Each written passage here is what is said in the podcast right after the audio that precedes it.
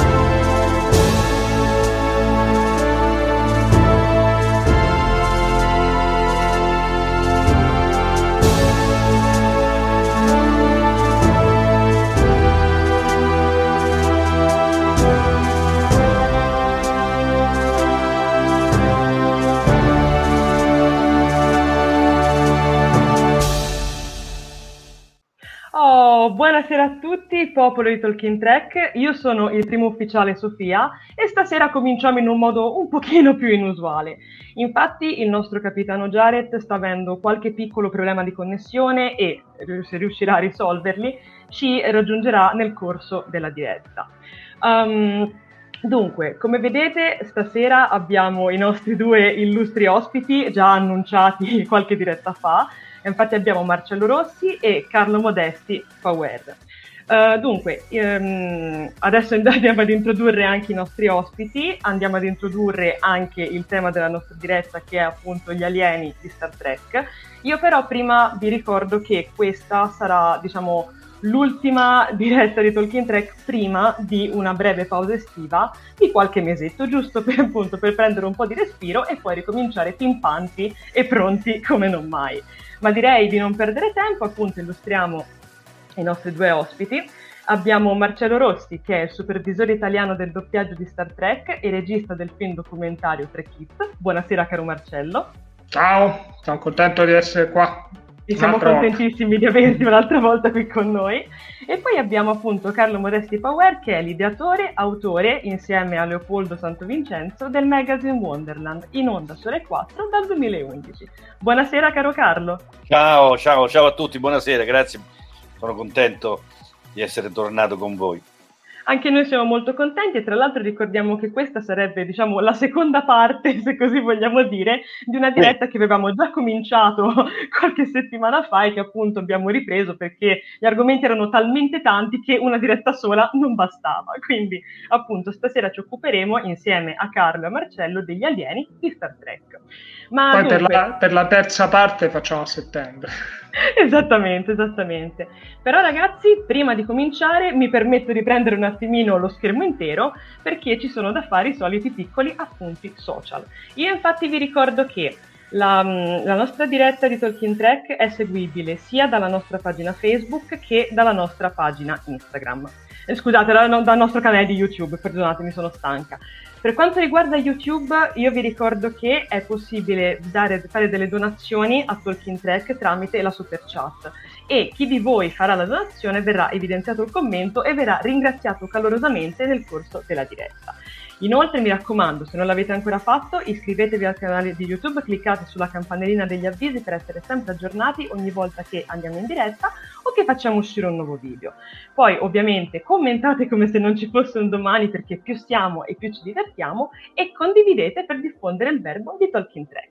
Per quanto riguarda Facebook è molto simile, infatti mi raccomando anche lì mettete un bel mi piace alla pagina Facebook se non l'avete ancora fatto, mettete un bel mi piace oppure una love reaction alla diretta, commentate come se non ci fosse un domani e condividete per appunto spargere il verbo di Talking Track.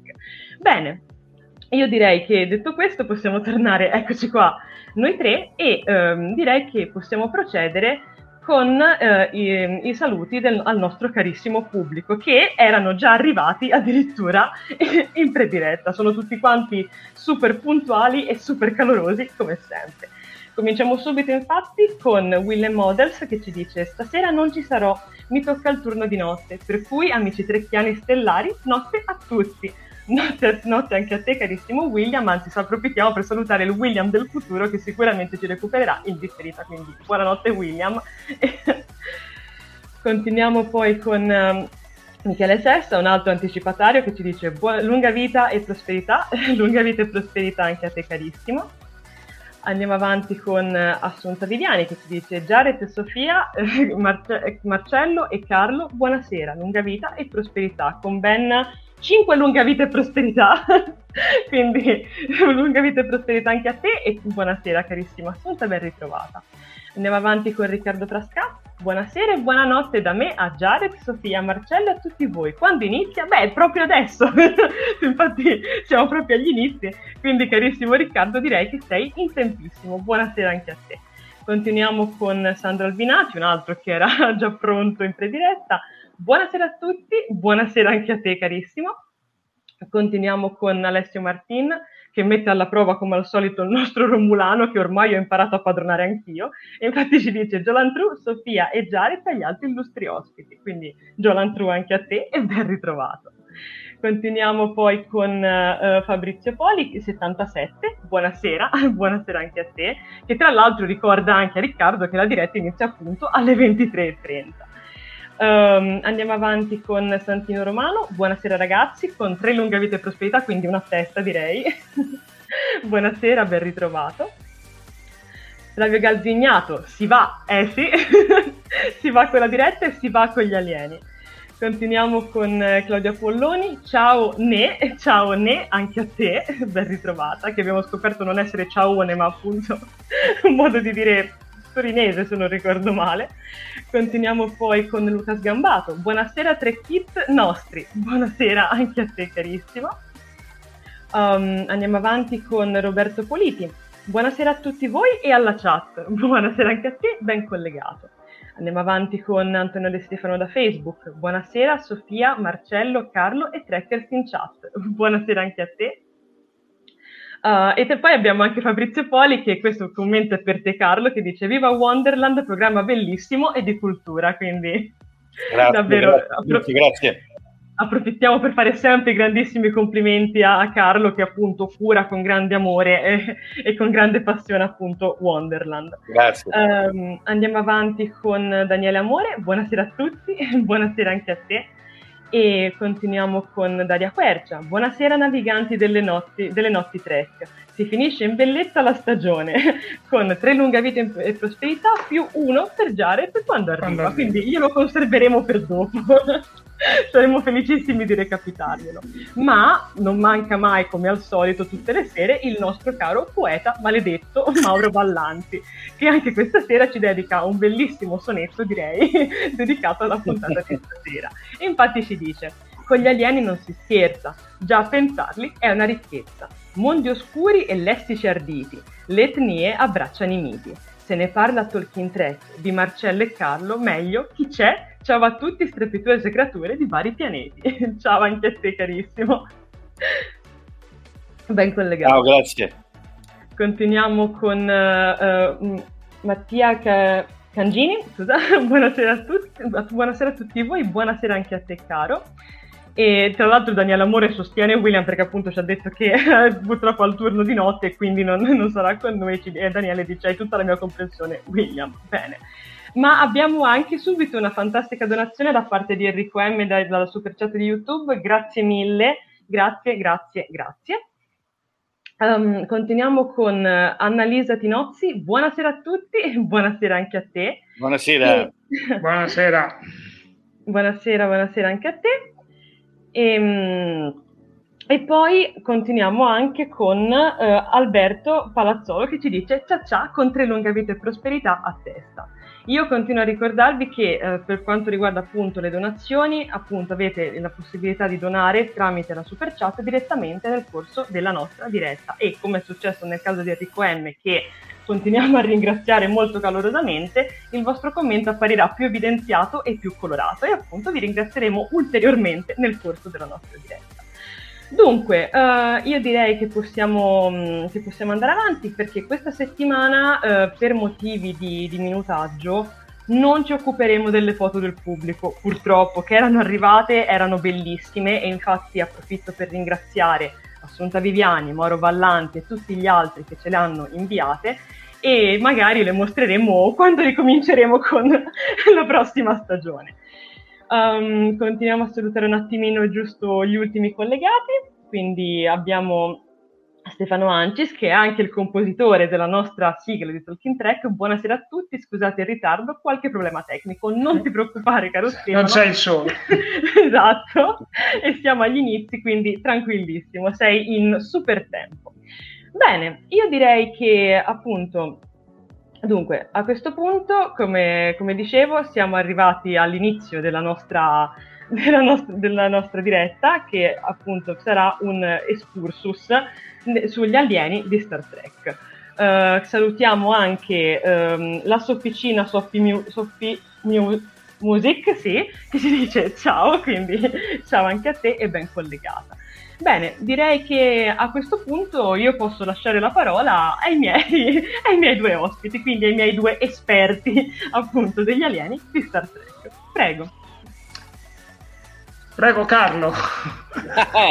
ah, no, dunque, eh, ehm, questa sera prendiamo, riprendiamo con la diciamo, chiacchierata dell'altra volta eh, che avevamo sospeso proprio sul eh, punto di entrare eh, nel, nel, mondo dell'immaginario così più fantasioso, non solo di Star Trek, di tutta la fantascienza, che è quello del, del, eh, del altro da noi, gli extraterrestri e anche detti alieni. Quello che volevo dire prima di entrare nel merito, diciamo, di eh, quelli che sono gli alieni di Star Trek, come abbiamo detto eh, qui per la serata, eh, che è stato, come è stata intitolata questo, questa diretta. Eh, volevo, questa, questa, è un alieno di, del quinto elemento di Besson. Infatti, non Trek.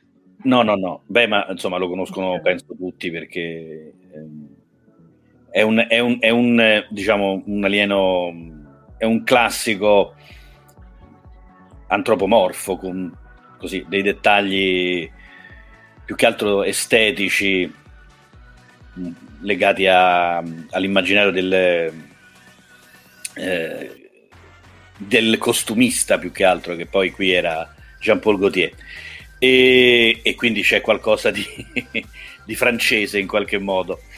E, ehm, quello che volevo dire, appunto, al di là del, del, del dettaglio eh, gli alieni sono, siamo noi, nel senso questo è, è come dire il primo dato. Eh, non, noi non conosciamo gli extraterrestri, non, eh, non, sappiamo se mai ci sarà un incontro tra dei terrestri e qualche forma di vita eh, quantomeno intelligente, perché magari qualche batterio può darsi che lo troviamo anche su Venere, e, però magari eh, non è proprio così un incontro dialogante. E quindi il sogno è quello di avere a che fare con qualcuno così veramente simile a noi, ma completamente diverso. E quindi abbiamo immaginato eh, molto tempo fa forme di vita che fossero al, uh, altro da noi eh, in altri mondi.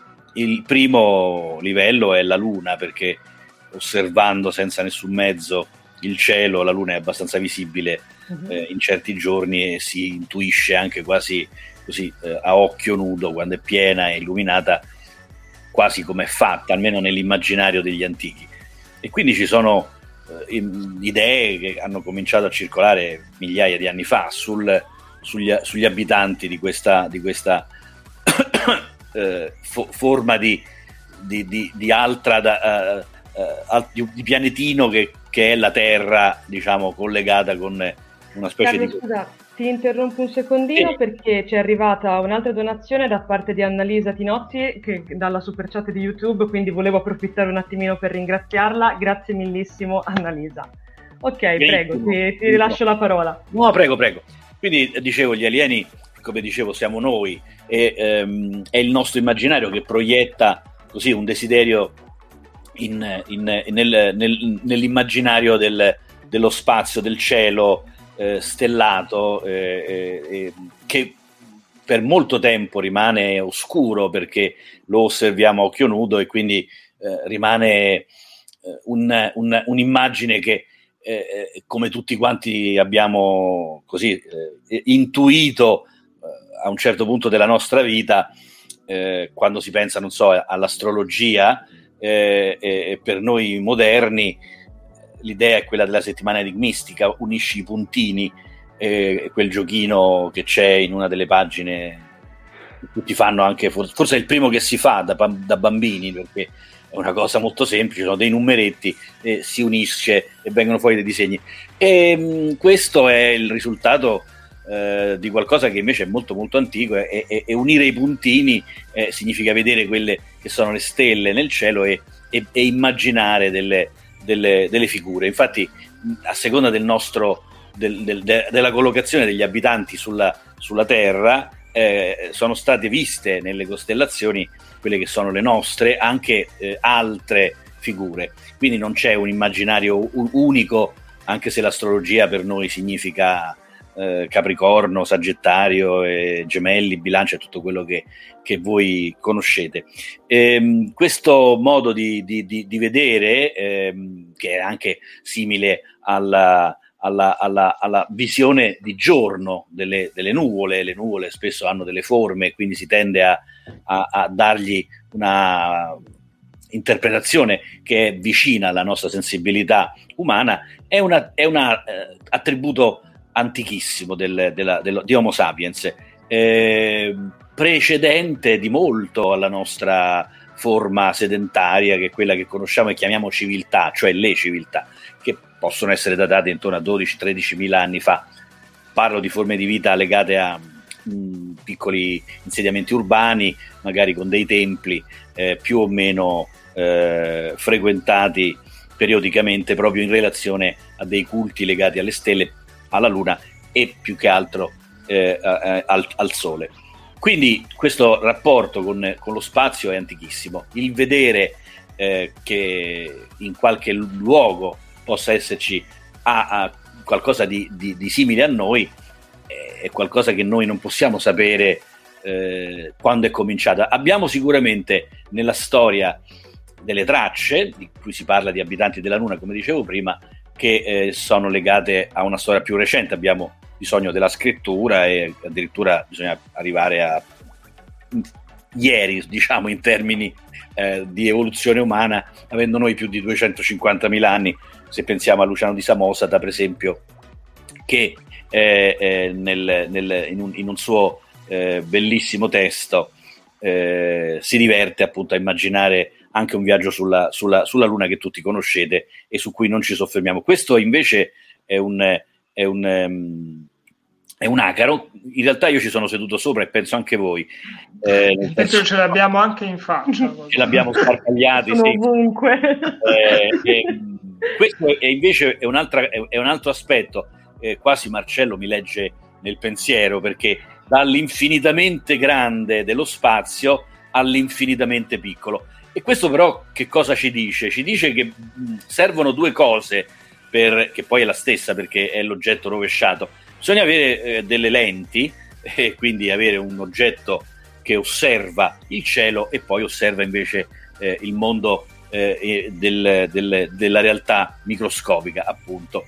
E questo avviene intorno a- al, alla- al, primo decennio del XVII secolo, perché contemporaneamente ehm, viene, viene inventato il. Questo è molto bello, io lo amo molto perché è un acaro quasi da circo, è un personaggio. diciamo, sembra un po' un clown, un tricheco. Pensate che questi sono molto, molto, molto piccoli e diciamo sostanze invisibili, ma il microscopio elettronico fa miracoli. Appunto, eh, dicevo, l'infinitamente piccolo e l'infinitamente grande cominciano a essere visti e si apre un mondo, ovviamente. Eh, c'è un rovesciamento proprio della nostra cultura quando si parla di rivoluzione copernicana e, e- e che viene sostanzialmente come dire, confermata dalle osservazioni galileiane.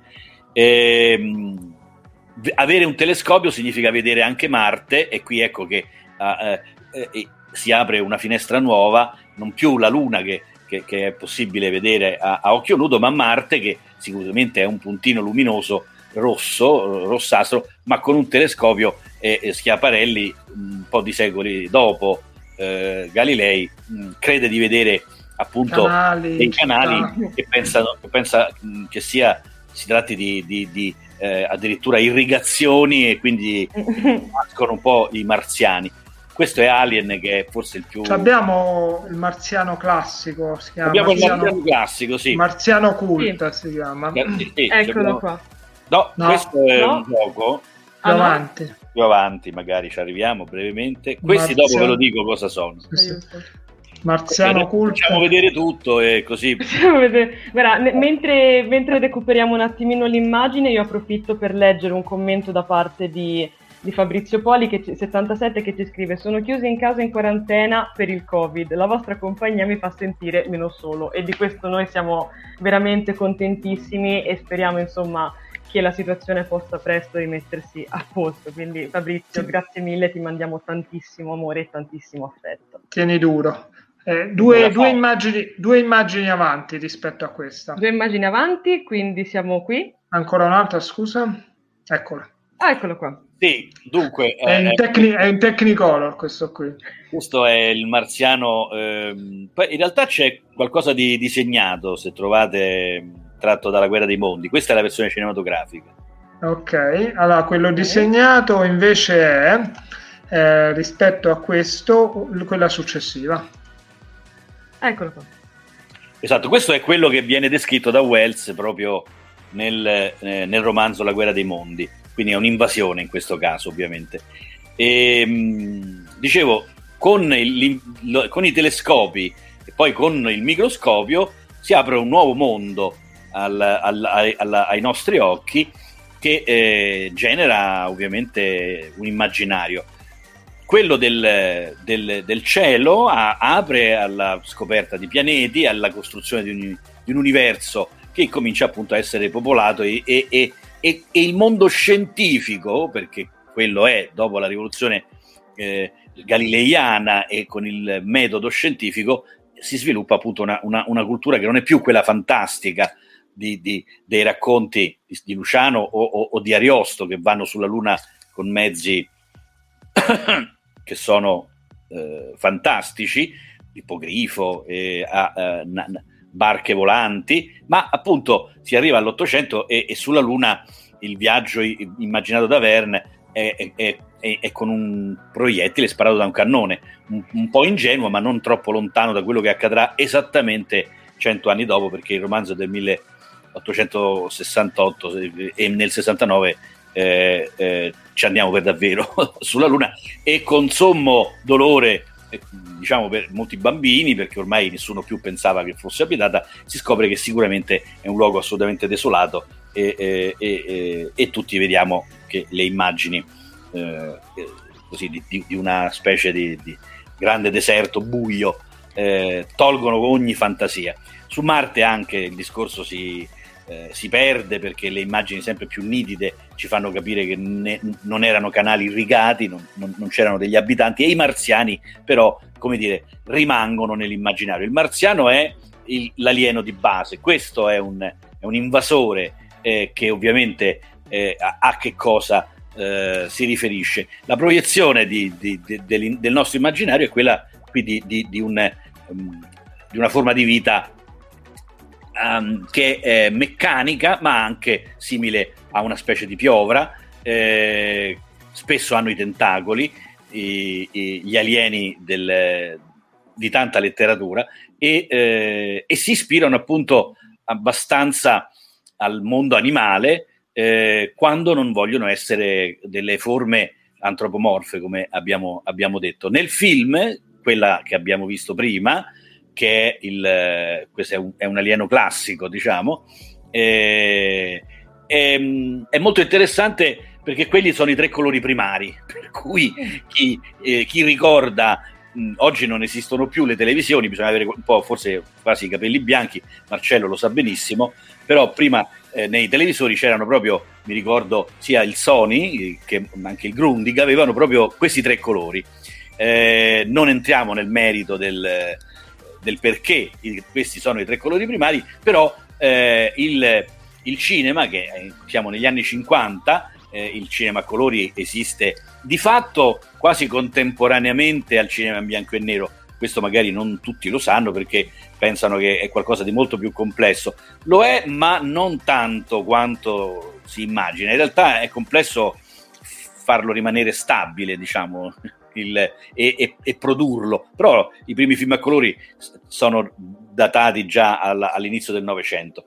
Eh, ci vorranno invece molti anni per, per le varie sperimentazioni eh, per renderlo anche economico eh, e il Technicolor poi invaderà eh, le, le, sale di tutto il mondo e questo, eh, questo questi, questi, tre colori eh, curiosamente e, e, non troppo stanno a, a testimoniare proprio che eh, il pubblico può vedere eh, questi tre occhi nel modo migliore possibile, che è quello che viene restituito dai colori di base della lavorazione eh, appunto Technicolor. Questo è un alienone, eh, è inquietante eh, perché appunto è, è un invasore, eh, non, non, parla, eh, non comunica e ha bisogno di vivere sulla Terra perché evidentemente il suo pianeta non è più, non è più abitabile.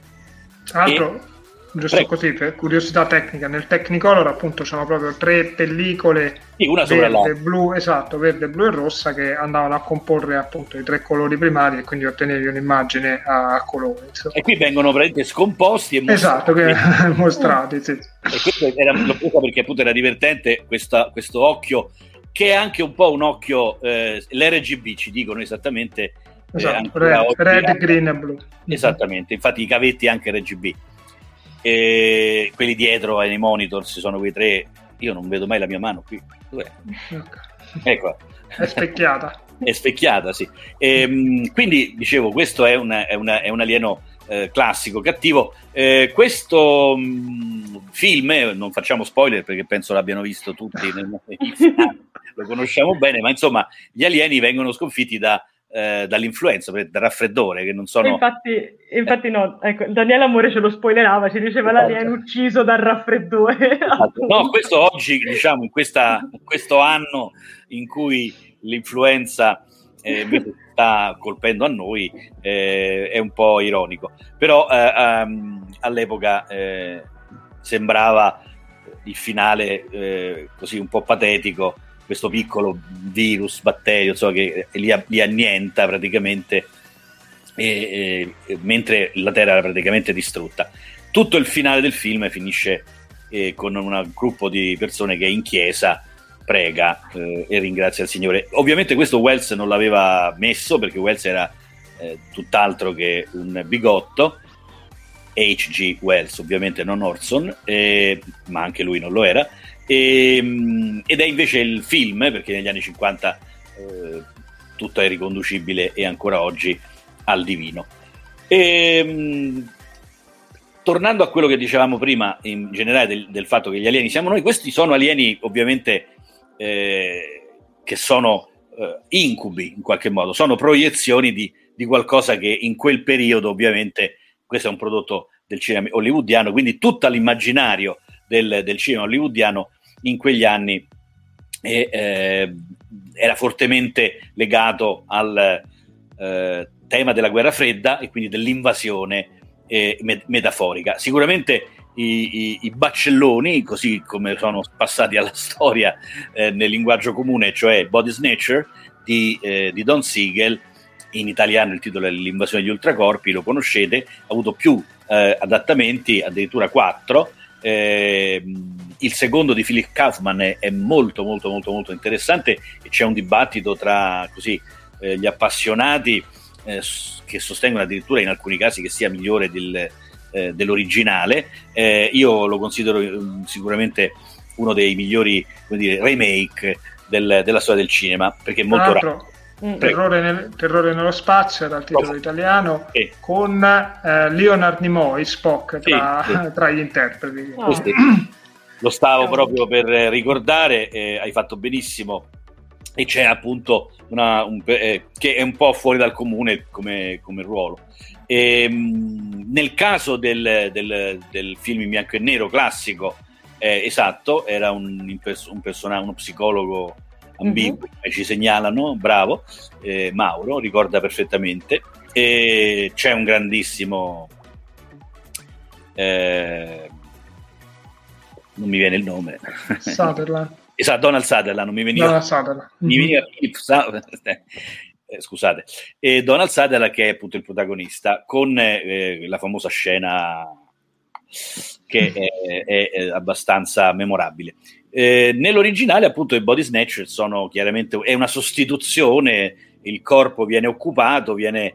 E io eh, lì appunto vedo eh, come dire, l'alieno che mh, è infatti il film è un, è un, grande film perché l'alieno lì è, è, è qualcosa di, di, interiore, quindi è l'inizio di una visione che eh, propone un alieno che è dentro, dentro, di noi, anzi è anche dentro la cultura americana, non è, non solo l'invasore eh, sovietico, ma è il maccartismo che ha preso il corpo proprio diciamo, del, della democrazia americana. Quindi quello è un, un, un, un grandissimo, è un grandissimo film di cui tutti ricorderete l'inizio e la fine posticci, quindi eh, chi volesse vederlo basta che toglie appunto l'inizio al commissariato e la fine, eh, proprio lo taglia con eh, un programmino, si vede il film e finisce con il protagonista per strada impazzito eh, che eh, ovviamente non viene creduto e stanno arrivando. E...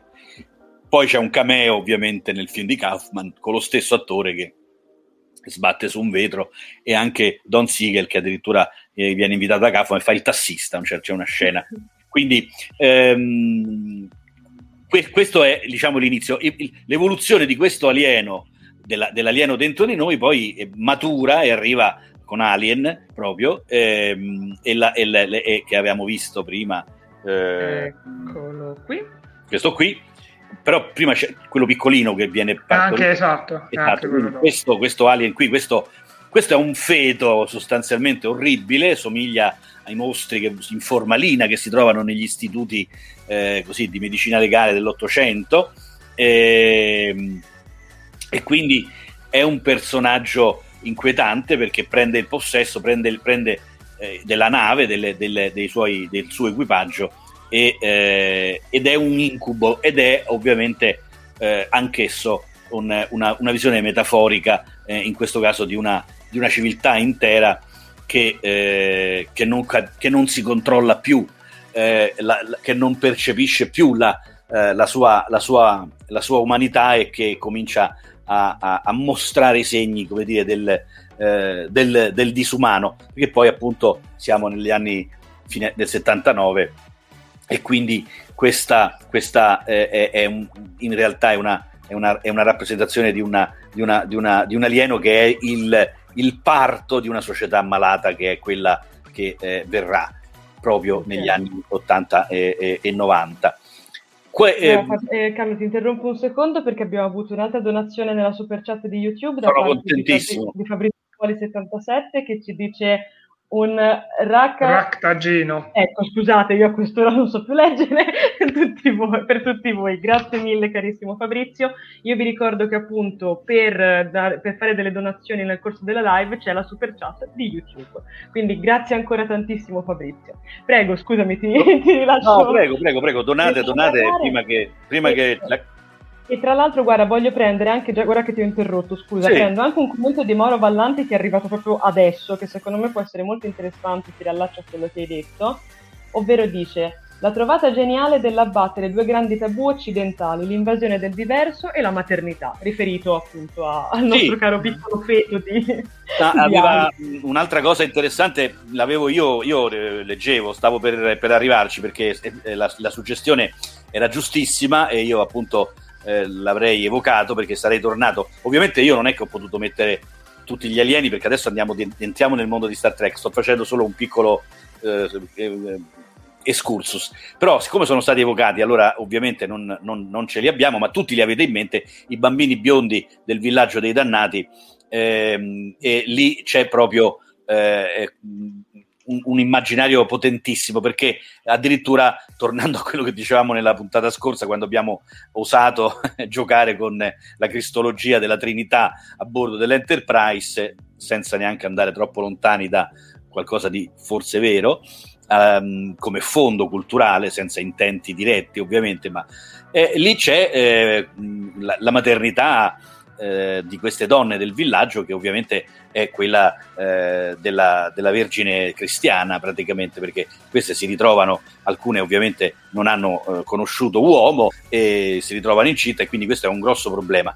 dentro questo film, eh, che poi è, è, è, a sua volta prodotto, diciamo, un prodotto letterario, c'è eh, intanto una critica a, a, una società come quella ingle- britannica che eh, noi pensiamo sempre, quando uno pensa all'Inghilterra agli anni di quegli anni lì, siamo all'inizio del 61 se mi pare il film, se non ricordo male, ma insomma par- pensiamo ai Rolling Stone, ai Beatles, insomma, una, e poi ovviamente alla Swing in London. In realtà quello eh, è tutto vero, ma è una, è una, immagine che non corrisponde alla, alla cultura reale di, quella, di quel paese in quel, in quel periodo eh, dove invece, eh, ce lo dice anche il cinema, appunto, ehm, la, la, morale è, è, pari a quella che si viveva in Italia, dove c'era eh, in quell'epoca ovviamente un papato oppressivo, una cappa di, di piombo. Quindi questa, la, la sessualità, la repressione eh, del, del, del, corpo, eh, il potere del, di, questi, del, di un immaginario che è pervasivo, trova sbocchi all'interno della narrazione, in quel villaggio dei dannati c'è questa, questa idea geniale di utilizzare un'invasione aliena che però è chiaramente eh, una, una, concezione eh, direi miracolosa, molto simile all'annunciazione dell'arcangelo Gabriele che eh, la povera giovane tredicenne eh, la avvisa che diciamo non è più una persona normale ma addirittura la madre di una, di una divinità. Questo ovviamente nel mito. Quindi questo inte, inte, e, e, interagisce e la fusione tra appunto mondo alieno, altro, totalmente altro, con il, l'immaginario cristiano è molto, è molto, potente perché lo rende eh, fruibile e, lo, e lo, lo, sottopone a critica ovviamente. Eh, abbiamo visto ovviamente altri alieni. Uh-huh. Del, nell'immaginario ovviamente io vorrei tor- passare all'idea di eh, di, di, alieno nell'ambito ovviamente visivo, no? cioè nel cinema, eh, perché nella versione letteraria di, eh, di, di, quelli che sono i romanzi di fantascienza che poi sono tradotti al, al cinema, c'è spesso il problema, magari ovviamente l'autore non è neanche più vivente, eh, di come rappresentarlo e per capire come, come eh, se la descrizione è sufficiente o no uh, per essere tradotta, oppure non c'è un romanzo, ma c'è semplicemente un film ex novo che inventa appunto un alieno e quindi bisogna rifarsi a una serie di, eh, di modelli di, di, immaginario, vengono chiamati dei creativi, dei disegnatori, eh, in questo caso ovviamente eh, quello di Alien è un, è un, team celeberrimo, ci sono documentari ormai, mostre eh, e ovviamente siamo nel, eh, nell'immaginario del, eh, degli insetti, perché siamo negli anni, negli anni 70. Eh, mm, quindi in questo caso eh, c'è anche Starship Trooper, mi sembra, nel, in, credo sì, di aver verso la fine. Mm-hmm. Sì, ah, l'ultima proprio. L'ultima, ultima? Mm-hmm. Ecco. Ecco, sì, questi sono dei, diciamo, in Tacilu ci sono vari insettoni, dei grossi scarafaggi, bagarozzi giganteschi, enormi, ehm, e eh, qui la, il riferimento, al di là del significato, è appunto quello del, del mondo degli, degli insetti, e, che sono un riferimento um, che troveremo più avanti, um, pericoloso praticamente, una visione di, di il, più, il, più, distante dalle forme antropomorfe. Al contrario abbiamo visto passare eh, eh, Mork invece, che è praticamente un mhm. umano, solo che non è un umano, è un alieno eh, e in questo caso lì è una commedia, una sitcom, ma ci sono anche altri umani quasi del tutto uguali a noi, che però presentano dei caratteri, dei caratteri eh, diversi e quindi allora, eh, ecco, Mork e Mindy, eh, Mork ehm, si mette a testa in giù, de, a, a, è, un, è, come un bambino, quindi lì, lì l'alieno, eh, eh, il, suo essere alieno è semplicemente il proporre co, con una forma totalmente eh, a, accettabile perché è, praticamente viene scambiato per un, per un terrestre, eh, quel, quelli che sono certi aspetti eh, problematici del, della, nostra, della, nostra, cultura, eh, magari giocando sull'educazione eh, e in questo caso sull'ingenuità. Questa è una, una, serie televisiva della metà degli anni 70 che lavora proprio sull'autentico, cioè nel momento in cui eh, sta eh, frantumandosi definitivamente la, la, una società che è appunto avviata dalla fine dell'Ottocento nel, nel, nel, mh, mm, nella voragine nichilista della crisi eh, del senso, del, del, della verità, delle domande e quindi dell'autentico, come poi esploderà in tutto il finale del Novecento e nel quale siamo immersi oggi, e Bork rappresenta come dire, una, un'irruzione appunto del, del, dell'autentico eh, che eh, prova a, a, rimettere in gioco i rapporti umani nel, eh, nella comunità dove viene, viene calato. Ehm, poi abbiamo visto E.T., che ovviamente è un, è un, è un personaggio diventato famoso perché è il più, più forse più noto extraterrestre che conoscono tutti perché ovviamente si rivolge ai bambini ed è un mix del gatto di, di Rambaldi eh, con ovviamente eh, sempre un, un, immaginario vicino al mondo dei, degli insetti, dei rettili, eh, giocato sul, sul, sui grandi occhi blu, mm-hmm. Che, che, sono ovviamente eh, la caratteristica del, del, del, dell'emozione. Ehm, e mh, poi c'è un altro pupazzetto, avete visto, che ci porta nel mondo di Star Trek. In un cestino, mi sembra, c'è, un, c'è una specie di peluche. Ah, i Gremlins.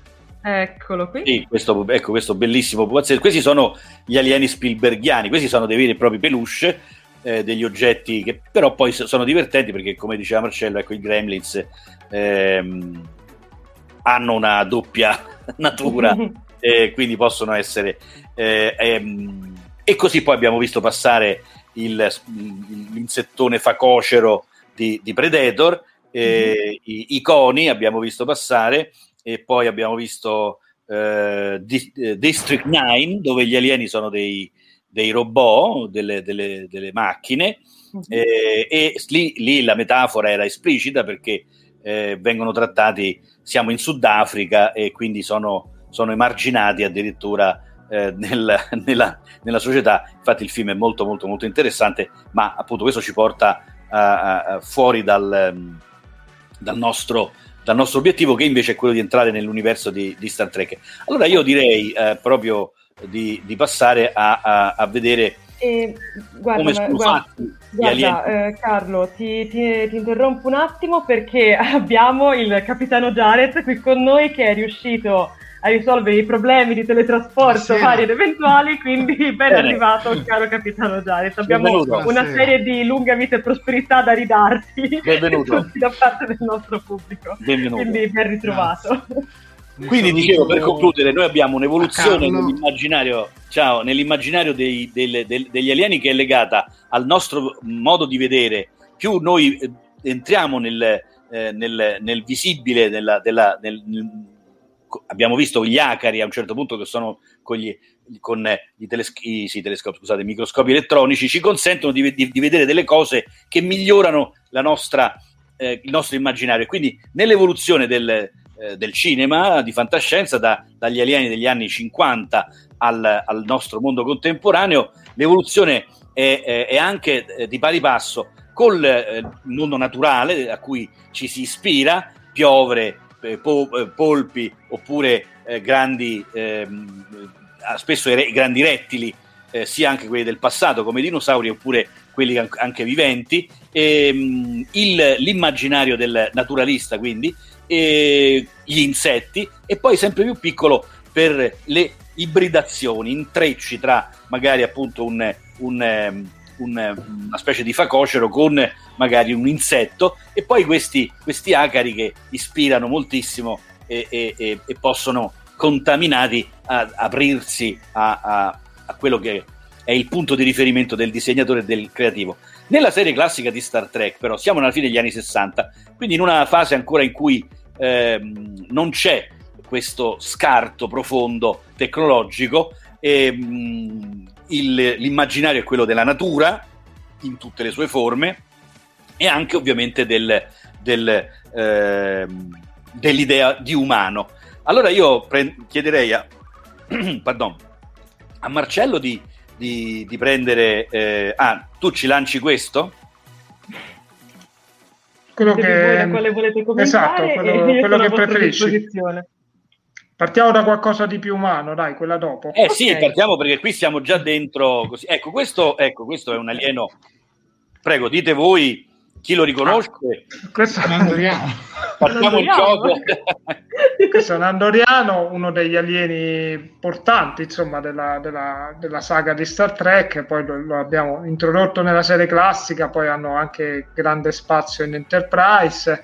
E, e niente, qui siamo appunto nel campo della. Mh, dei effetti speciali a basso budget, nel senso che devo fare un alieno, gli dipingo la pelle di, di blu, gli metto la, la parrucca bianca e gli metto in testa due antenne. Insomma, le antenne sono, sono, sono sempre piaciute molto, insomma, anche tanti marziani hanno le, le antenne. Insomma. Sì, queste, esattamente, quindi qui siamo in un classico eh, alieno eh, da eh, letteratura dell'epoca così aurea del, della fantascienza eh, perché queste antenne sono eh, anche un po' orecchio, vedi c'è, c'è, una specie, ci sono dei padiglioni, c'è un buchetto, quindi sono, non, è, non, non, non è detto che siano solo capaci di percepire, come dire, dei, dei, dei raggi eh, cosmici, ma anche semplicemente sono appunto sensibili al suono. I capelli bianchi, insomma la, la, la capigliatura bianca eh, è un classico della, della, della, fantascienza e la pelle colorata bluastra. Questo somiglia molto eh, all'immaginario degli, che vedremo poco tempo dopo, un paio d'anni dopo, in UFO, la serie inglese. Gli UFO sono verdi, con gli occhi ovviamente anche eh, hanno delle quando viaggiano si mettono delle eh, specie di conchiglie di plastica per, e poi hanno il liquido perché devono respirare tramite il liquido. Però poi quando si vedono sono appunto proprio gli omini verdi. Questo è un verdognolo celestino e, ed è un alieno. Il celeste è un colo- questo colore, celeste, insomma, questo colore gabinetto, diciamo, del, del, del, dell'ospedale Fate Bene Fratelli, e queste, sapete, quelle mattonelle anni 60, un po' tristi, celestine, fa molto ovviamente appunto anche eh, decadenza e quindi c'è qualcosa di poco, eh, non, non, non è, non, c'è poca vitamina D, quindi non è solare, e, ehm, e quindi ehm, evoca ovviamente poi le occhiaie, vedete, anche la fotografia aiuta, eh, insomma è cattivo. Poi abbiamo... Oh. Questo è un classico invece eh, del, della fonte che, che dicevamo prima. Qui, qui, l'immaginario, ovviamente, se volete ricordare dove siamo. Ah, io questo aspetta. Mm, mica me lo ricordo. Voi lo riconoscete? Cos'è? Non è, non è uno di quelli che... Tipo Nausicano? Che, è Nausicano, è quello che trafigge Picasso. È il Nausicano, lo sa. Eh, ok, eh, eh. Nausicano, bravi. Mm-hmm. Quindi l'avevamo ricordato l'altra volta sì. perché si uh-huh. contrappone alla bellezza, e quindi to- non torniamo a tutto quello che è stato detto sull'Odissea. Qui ci soffermiamo soltanto sul fatto che qui il, il lavoro è quello invece del, del recupero proprio dell'ambiente così della foresta, perché abbiamo una criniera, abbiamo i, i, i, denti da un po' cinghialoide, questo è un facocero direi anzi, abbiamo queste, queste le arcate sopraccigliari es, e, e, e, estroflesse al massimo, ehm, che sono collegate a in quell'epoca a un immaginario appunto degli, degli umanoidi, cioè dei nostri antenati umani, delle specie che hanno preceduto Homo sapiens con la fronte bassa eh, e quindi anche un po' lombrosiano, quindi la fonte bassa indica meno cervello, quindi più stupido. Ovviamente non è assolutamente vero, perché mh, questo è un dato smentito eh, immediatamente, anche in tempo reale, quando Lombroso lo pensava,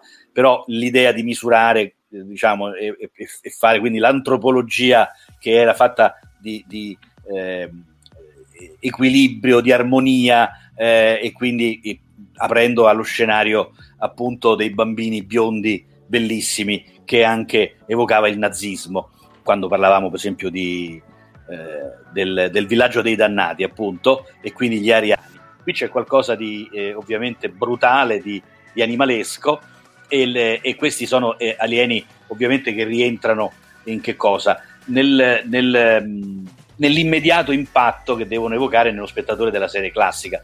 Perché questa abbiamo... però attenzione, questa è The Next Generation. De, sì, della serie della, TN, della serie TNG, della, scusate, della serie di, di Star, Trek. Star Trek, volevo dire. Ehm, sì, somiglia anche ovviamente al mostro della Bella e la Bestia, perché ovviamente è una criniera leonina. No, però dicevo, qual è il problema? Che è un problema dei creativi. Eh, fare decine e decine di puntate implica che allora il gioco è co- che cosa mi posso inventare, come posso modificare lo standard che stiamo andando a delineare. Allora, eh, eh andando avanti, vedremo eh, come eh, viene, eh, a, si attinge al, all'immaginario umano del nostro mondo e come nella manipolazione vengono fuori questi, questi personaggi e che cosa esprimono, quindi quali sono i caratteri ovviamente che vengono selezionati per dare più o meno eh, rilevanza, perché se pensiamo ovviamente al, all'alieno, il, l'alieno principale eh, di Star Trek è eh, que, que, questo Vi interrompo un secondino, uh, ringrazio Prego. Fabrizio Poli per averci donato un euro e ci dice un rattagino anche per Jared. Quindi quando io non c'ero voi avete fatto una bella ubriacata. Abbiamo brindato. No. Abbiamo brindato alle tue spalle. Scusa, una bevanda Klingon, Marcello. Sì, il caffè Klingon. Sì, esatto. Ottimo. Prego Carlo, scusami. No, dicevo, questo, eh, prima di questo volevo dire... Ehm, uh-huh. se se abbiamo un, un, vulcaniano, un romolano e un Klingon, eh? uh-huh. allora fammi Vediamo, eh. vedere. Eh? Sì, stanno al 35 sono i romolani. Mm. E, ehm, no, volevo e... fare una, una nota su... Allora, se mettiamo un attimo in primo piano mh, mm, Carlo, così vado a recuperare un attimo l'immagine. E, okay. Quindi 35 romulani e 38 uh, eh, vulcaniani. Okay. E, e, da qualche parte 29 Klingon. Ok, da cosa 26. vuoi cominciare? Carlo, da che cosa vuoi cominciare? Cominciamo dai, dai vulcaniani, sì, 38. Vulcaniani, okay. romulani e Klingon. Bene, arrivano subito. Prima un vulcaniano, che poi Spock. Eccolo qua. Pronti. Ecco, abbiamo oh. Spock, sì. Questo è un classico. Allora, Spock ovviamente è un... Intanto c'era il, il, il problema di... Lui è anche un po' umano, quindi è, è proprio eh, ovviamente eh, molto eh, simile a noi, si devono poter ibridare, diciamo, le due specie, cosa che appunto è avvenuta nel caso di, nel caso di Spock. Qui ci sono soltanto le orecchie a punta, le sopracciglia che costituiscono la, la differenza. L'aspetto interessante è che eh, è un po' orientale, cioè la, la, il, il, vulcaniano è, viene dall'Oriente in qualche modo, c'è il riferimento alla nostra, alla nostra cultura è quello come dire, del, della saggezza orientale, che poi prende ovviamente forma all'interno del personaggio in chiave fantascientifica, diventa ovviamente eh, un, um, uno scienziato uh, del futuro, quindi non, non, non, è più ovviamente non ha nulla di, di, di, di, tradizionale come può essere appunto un'immagine che io direi, ma ripeto, soltanto evocativa perché non c'è un intento anche direi, diciamo, filosofico o, o, reale, però evocativa, perché eh, confuciana, ecco, direi, no? Quindi questa saggezza del, del, che, che, nella cultura ovviamente eh, popolare c'è del, delle massime orientali che sono capaci di sintetizzare, di fissare così nell'immaginario eh, aspetti positivi di tipo etico e morale. Lui poi ovviamente ha tutto un altro tipo di comportamento perché appunto è uno scienziato e poi ovviamente c'è il, il discorso dei sentimenti che eh, è l'aspetto diciamo, su cui non ci soffermiamo perché è un pilastro diciamo, della serie di Star Trek e, e ci interessa poco.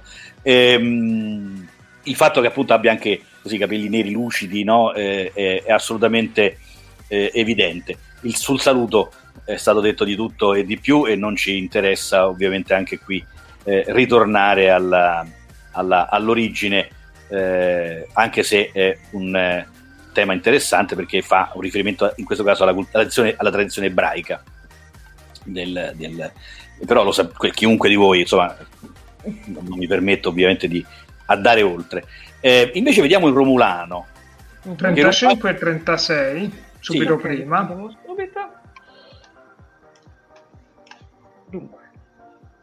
I Romulani, i Romulani sono, sono, come tutti voi ben eh, sapete, eh, lo spin-off dei vulcaniani, nel senso che si separano, sì, eh, questo è il celeberrimo episodio della, della, serie classica in cui c'è l'incontro eh, con il generale Romulano che, che è correttissimo proprio nel, nel, ed è, è, chiaramente un generale romano eh, assolutamente mh, esecutore del, del, degli ordini eh, che arriva e paga con la vita la sua, la sua totale onestà e rettitudine, eh, dicendo come è nell'immaginario che ave- potevano avere degli americani negli anni 60, eh, se ci fossimo incontrati in un'altra circostanza, dice a Kirk, no? Eh, mi sembra, se non ricordo male. Sì, eh, sì, sì, saremmo potuti essere amici. Amici, no? Quindi è un classico. Eh, qui li vedete, sono ovviamente parenti diretti dei vulcaniani, eh, però sono un po' più bellicosi, hanno preso la strada eh, e quindi ovviamente appunto eh, non è più quella dimensione pacifica dell'immaginario che si ha del, eh, così, dell'Oriente, ma qui la radice è invece quella proprio tipica del, dell'impero più grande eh, eh, dell'antichità, che appunto è quello, è quello, romano. Un impero amatissimo dal, dal, mondo, dal mondo americano perché gli americani sono, vivono in una repubblica, hanno il Campidoglio, ovviamente in tutte le città eh, c'è un Campidoglio, e, e sono molto sono ammiratori ovviamente del, eh, del, de, eh, dell'impero romano. E quindi in qualche modo i romulani sono, eh, ecco perché eh, c'è questo rapporto in questo primo episodio così con Kirk, un po' il passato in qualche modo del, diciamo, del, del, della, dell'America imperialista,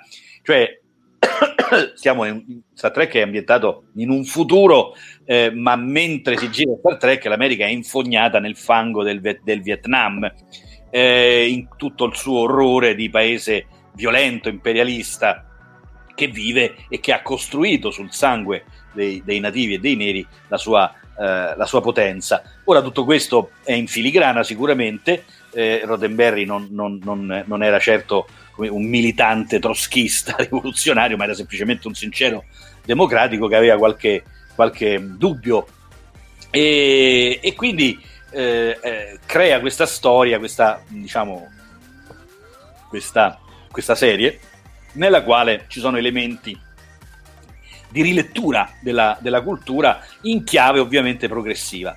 Quindi se, se, se, la, quando l'America risolverà i suoi problemi sarà appunto quella della federazione.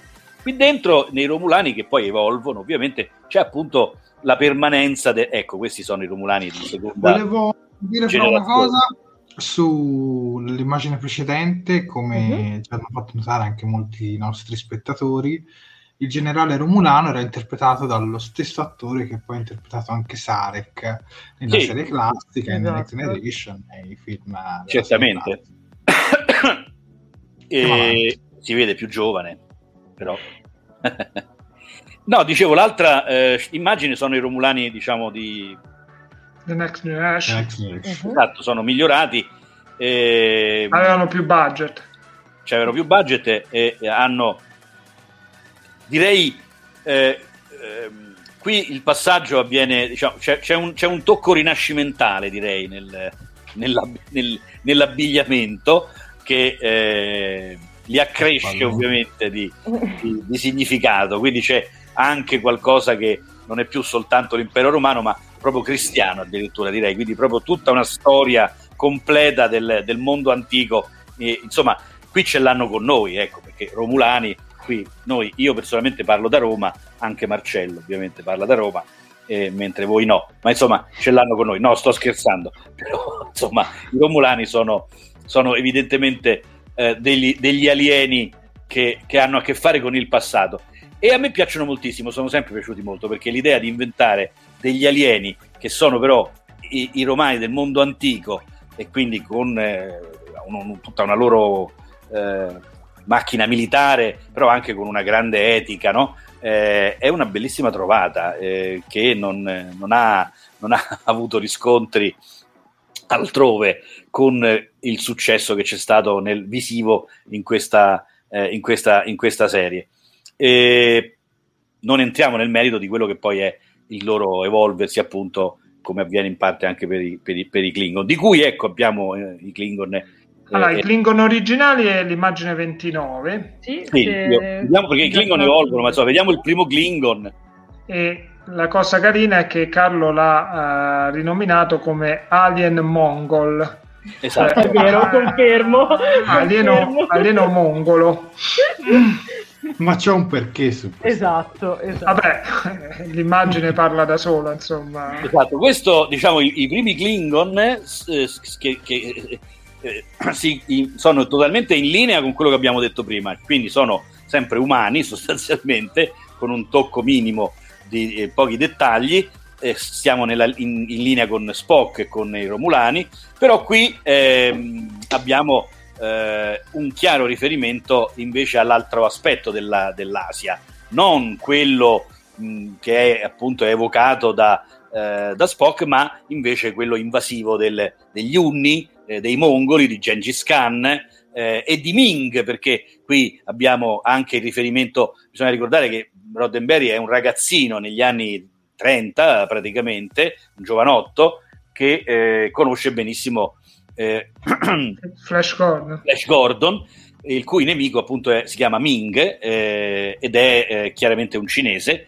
e, eh, è collegato appunto all'immaginario del pericolo giallo. Nella letteratura di quell'epoca c'era Fu Manchu che era, tramava con i baffi lunghi, eh, quindi pericoloso. Il pericolo giallo era di tipo demografico perché erano già 450 milioni eh, eh, i, i, cinesi, per esempio, eh, e quindi l'idea che in qualche modo si muovessero per conquistare il mondo era, era appunto un, un grande incubo del, dell'Occidente dell'impero ovviamente anglo-americano, perché stiamo parlando degli anni 20-30, ancora c'erano gli inglesi eh, che si godevano il loro così, eh, dominio. Le loro, le loro, colonie. Esattamente, il loro dominio sul mezzo, sul mezzo mondo. Quindi qui abbiamo eh, un, un, chiaro riferimento alle terre ovviamente eh, eh, le grandi steppe eh, e, le, e, le, e, le, e, le, loro astronavi in realtà un pochino se ci pensate no? che hanno questa sono una specie di, di, fusione tra la sella e il cavallo insomma sono un, un po' equine sono un po' animalesche eh, se, se un'astronave Klingon rispetto alla, all'Enterprise è molto diversa ha un qualcosa eh, di, di, arcaico, pur essendo un oggetto ovviamente tecnologico avanzato. Quindi somiglia più a qualcuno che è un nomade dello spazio che ci vive eh, e che si, e, e, come appunto questi popoli che sono eh, i primi ad aver poi domesticato il cavallo in realtà. Quindi dobbiamo a loro di quelle, delle, delle steppe questa eh, eh, la, eh, pensate agli americani che con, le, con, i cavalli hanno avuto la loro storia nel West e il Klingon però evolve, abbiamo detto, no? Esatto. Sì, e, 27. E si, e si, esatto. Allora, qui però arriviamo alla versione già eh, assorbita, quindi il, il, viene pacificato il, il, rapporto con i Klingon, qui addirittura uno è di loro è il capo della sicurezza, quindi insomma, con ovviamente tutti i problemi, rimangono i tratti somatici. Eh, che cosa gli viene aggiunto anche nella, nella, nella, nella, serie precedente. C'è una via di mezzo dei Klingon ovviamente con, ecco viene un po' ehm, accentuata questa con questa co- cosa diciamo, questa, sì, questa conformazione ossea che un po' ricorda un, un triceratopo praticamente no? e quindi lo sfondamento è la, eh, la potenza diciamo, militare la, la, la forza la, l'aggressività.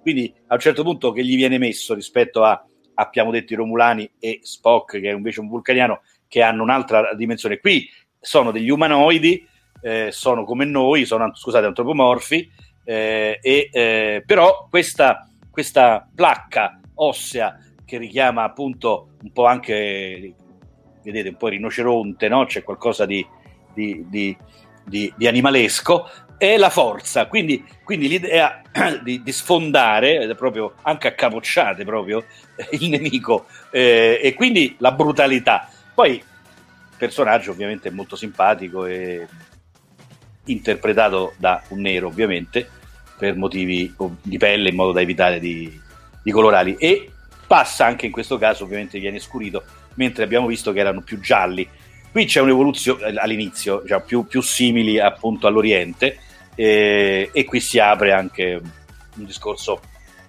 che non vogliamo fare ora, cioè quello delle, delle etnie e dei problemi che ci sono nel rappresentare i cattivi in un modo o nell'altro, che già negli anni Ottanta insomma poteva essere un problema, insomma trattare magari non, non i neri ma appunto gli, orientali. Oggi non si può più dire più niente.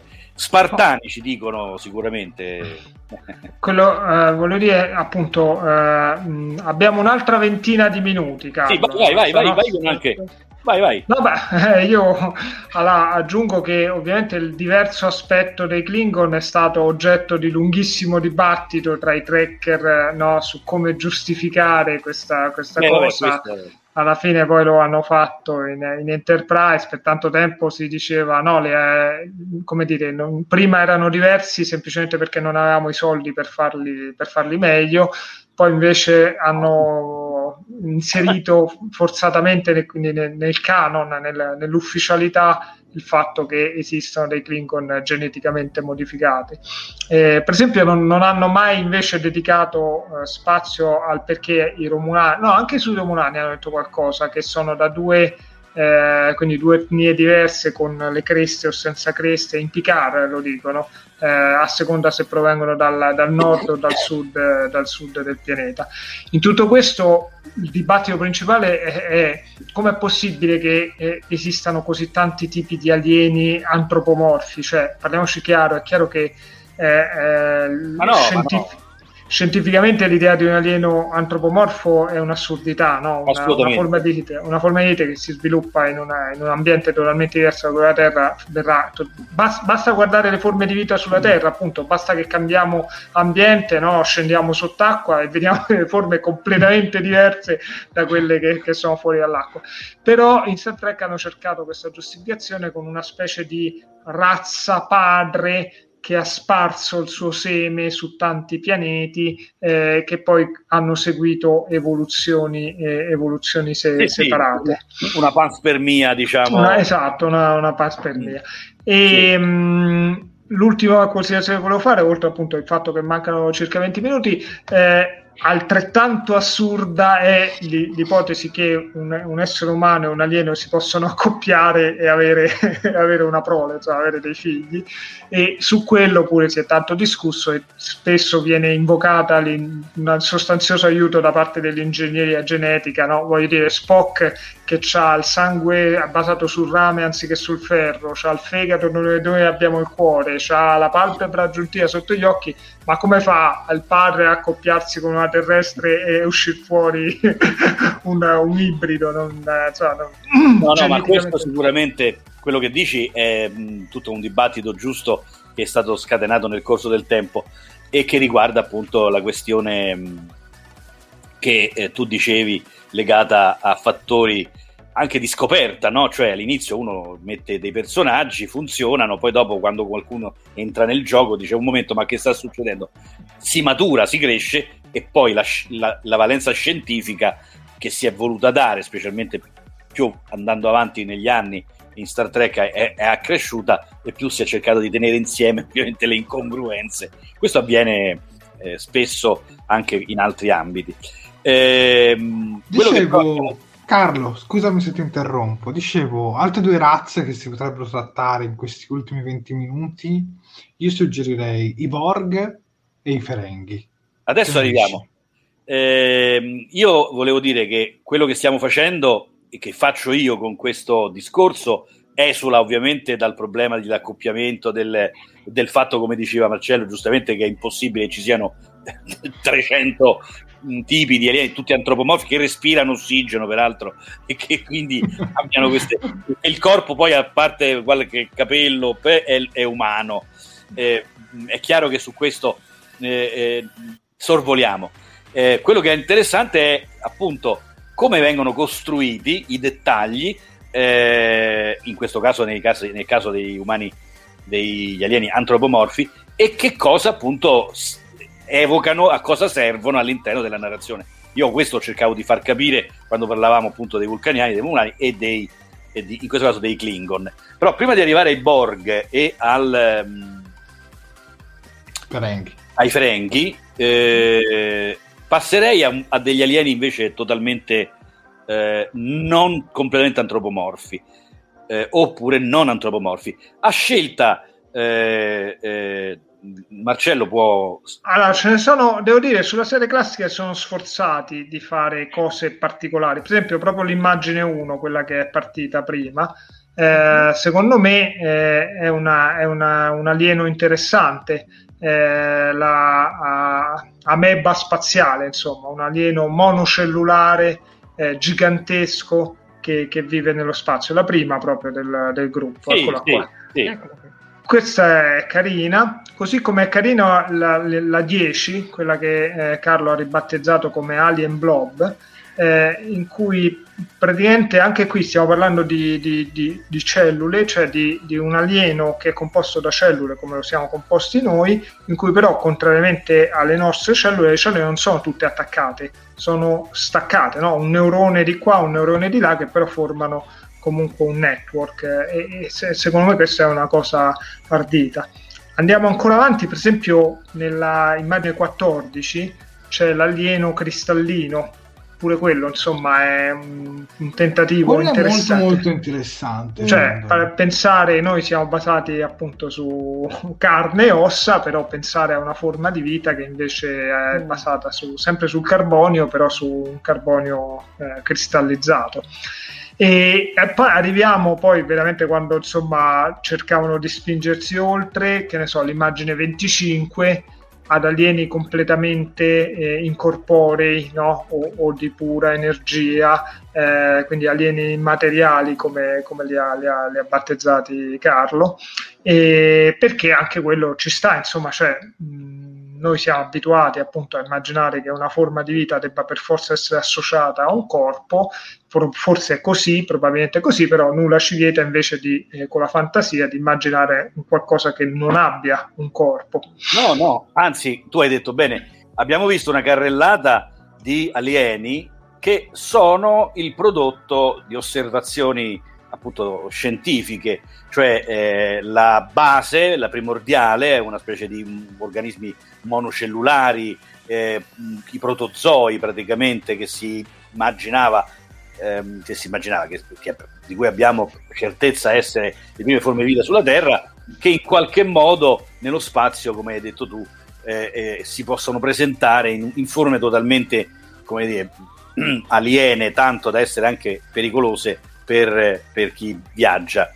Poi quelli chimici, quelli eh, a, che si confrontano, come dicevi tu, con la materia, quindi il, il silicio, per esempio, che è, è, è il più diffuso nel, nel, che, che, nell'universo. E in questo caso abbiamo l'energia, proprio la materia nella forma energetica. Eh, io non credo che questo sia del tutto mh, peregrino, però, eh, perché eh, è, è, vero che siamo pen- pensiamo a delle forme evolute in un certo modo perché noi siamo fatti così e quindi esseri senzienti devono avere determinate caratteristiche, secondo quello che è, il nostro visione, che è la nostra visione che però è appunto antropocentrica.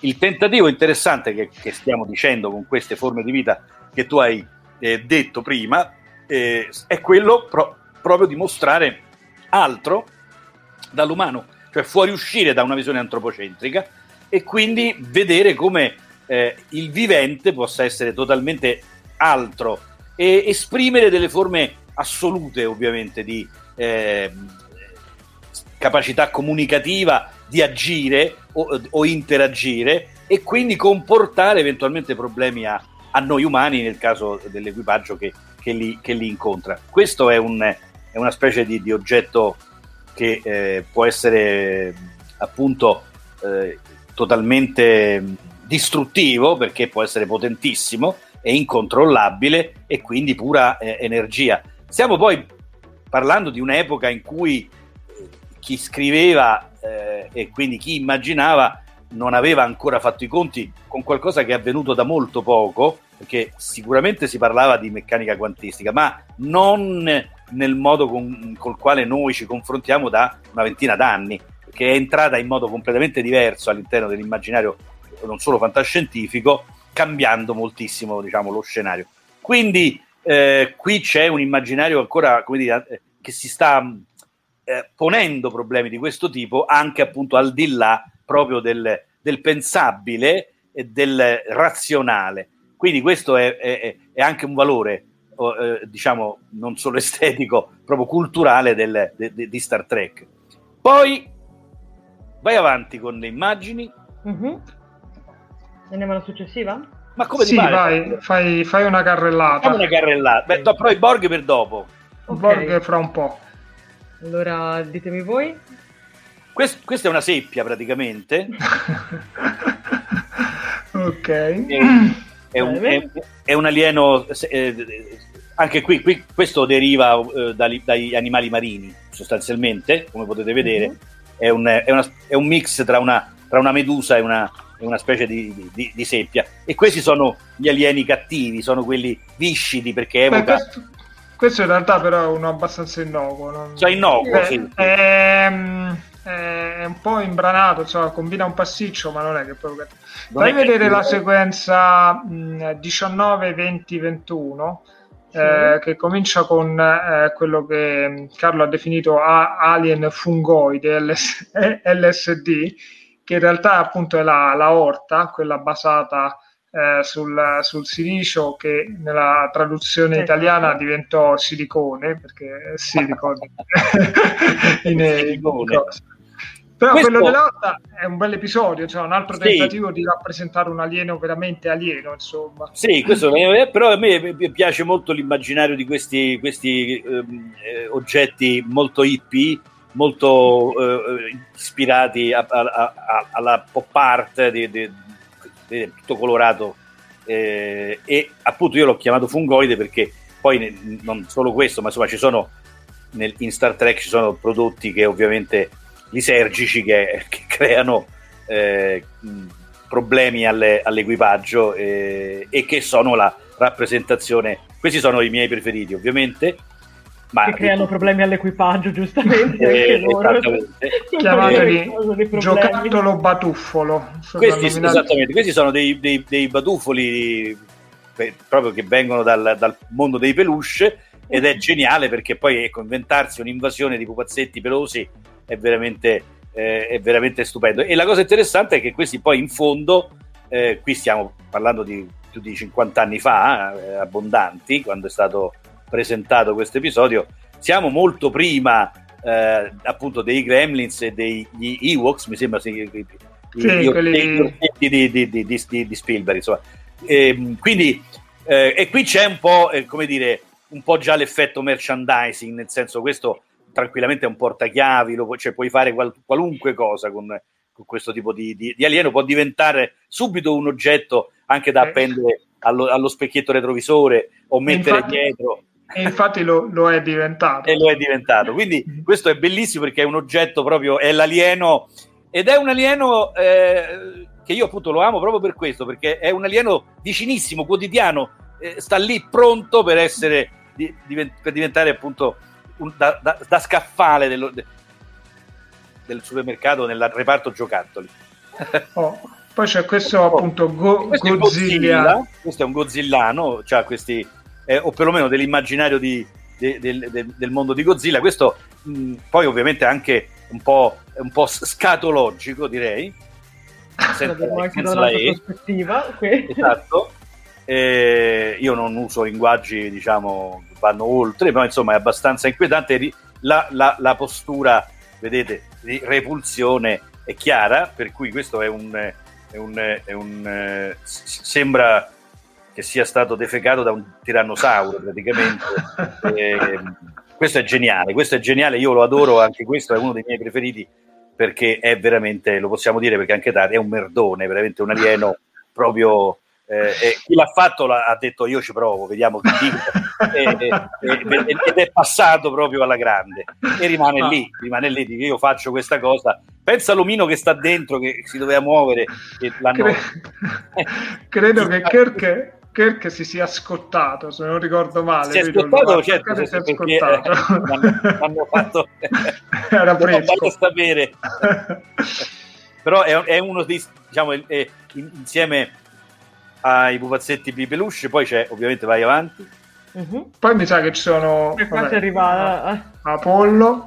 Apollo. Qui, qui, qui è diciamo, abbastanza evidente l'idea di, che c'è più volte di entrare nei mondi che sono il nostro mondo tradizionale ed effettivamente gli dei erano giganteschi, pure anche più grandi di questo, quindi, quindi qui viene ripreso un tema reale, appunto gli, le divinità dell'Olimpo erano enormi e loro si ritrovano ovviamente con questo che poi è un megalomane. E, vabbè, la storia la conosciamo. Ehm, vabbè, il, eh... il tempio è bellissimo perché è cartonatissimo, povera Atene. Ehm, niente, no, arriviamo, arriviamo, quindi ai, vai, vai, vai, ai, ai, ai Borg. Vai avanti. Sì, li recupero un attimo, scusate.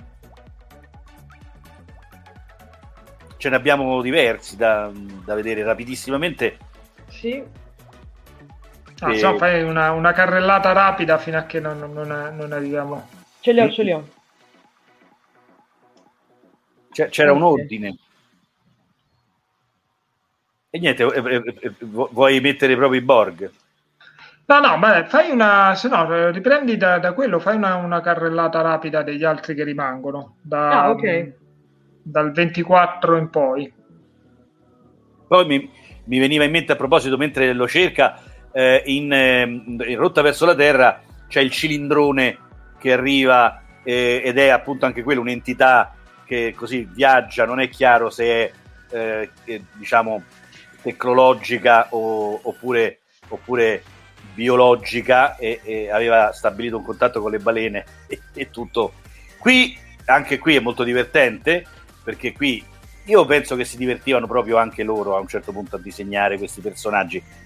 Questo è, um, questo è anche inquietante perché non ha gli occhi sostanzialmente.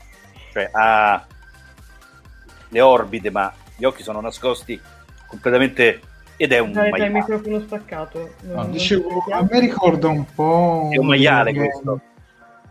Sì, ma mi ricorda anche un episodio di The Twilight Zone, ai confini della realtà, che c'era questo episodio con quei nasi. È vero, Mm. Sì, è bello però quel che è- piace. è vero. Questo è, No, un- è- è un maiale, è un maiale peloso con eh, diciamo ricoperto di capelli e barba e ha questo, questo buco nero nel- nelle orbite che eh, mette un po' inquietudine. Però è bello, diciamo, nell'essere semplice, che non sapevano più che fare. Questo, Oh, l'abbiamo questo visto. l'abbiamo già visto, quello dopo è interessante. Questo è molto che- molto interessante, sì. E questo tra l'altro è una cosa che poi non si è mai vista in Star Trek, è uno dei primi tentativi eh, per fare Saru la- in, in Discovery, Eh, però forse era un po' troppo estremo fatto così, insomma, un po' troppo alieno, eh, per cui insomma hanno scelto la cosa più con, con due soli occhi, ecco. Questo è molto bello. Vabbè, i, questi abbiamo visto, poi c'è quello dopo, appunto, Mystic, eh, chiamato Mystic Religion, che mm, è quello Questa di Arena.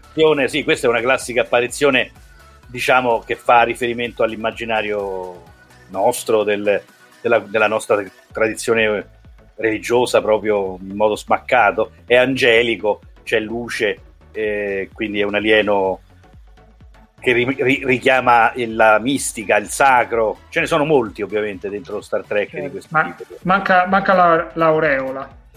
sì, è, No, ma no, è eh, solo quella. Ce l'ha, ce l'ha qui, c'ha, c'ha i raggi, vedi? C'è un, Vabbè, sì. È giusto. emana, La- è più emana questi sono un po' così sono rettiloidi però sono interessanti perché sono nazisti sì, quindi sì. sono Beh, molto molto brutti e indossano abiti nazisti e diciamo qui si sono divertiti a prendere in giro la razza ariana insomma altro che biondi con gli occhi azzurri. Questi sono come dire eh, Visitors vi ricordate la serie che togliendo diciamo il volto sotto era ecco quindi sotto alla- al volto del, del- del- dell'SS classico biondo con gli occhi azzurri strappandolo viene fuori, viene fuori questo. Quindi il gioco qui era di far vedere appunto al, al peggio il- anzi questo il colletto è proprio vedete c'ha proprio l'SS Mm.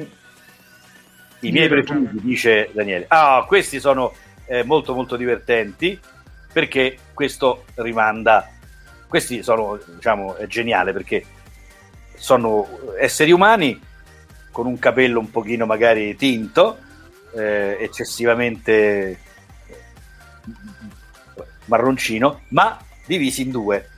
Quindi qui il gioco è proprio quello dello yin e lo yang eh, no? avete presente il nero e il bianco il conflitto e quindi questi alieni evocano i- qualcosa di inquietu- l'inquietudine, del, il dubbio, oppure il doppio incorporato nello stesso soggetto, che è un grande tema che ci porterebbe molto molto molto lontano, che spesso avviene all'interno di Star Trek e pone problemi a Kirk e all'equipaggio. Questo è un altro tipico esempio di... Qui, qui- qui siamo, nel, come diceva prima Marcello, nel profondo del- degli abissi oceanici. Questi sembrano quelle forme di vita appunto che si trovano a 3-4 mila metri di profondità con i grandi occhi, il calamaro perché non c'è buio e, e questo è un seppiolone, un calamarone, non è chiaro. Questo dov'è? Io mica me lo ricordo. The Next Eh, sì, Generation. esatto, sì, The Next No, ma non mi Generation. ricordo l'episodio. Ah, l'episodio, mi Nell'episodio, no, è seconda stagione perché Eh, c'è la, stagione, la dottoressa Polaschi che, che li deve nutrire.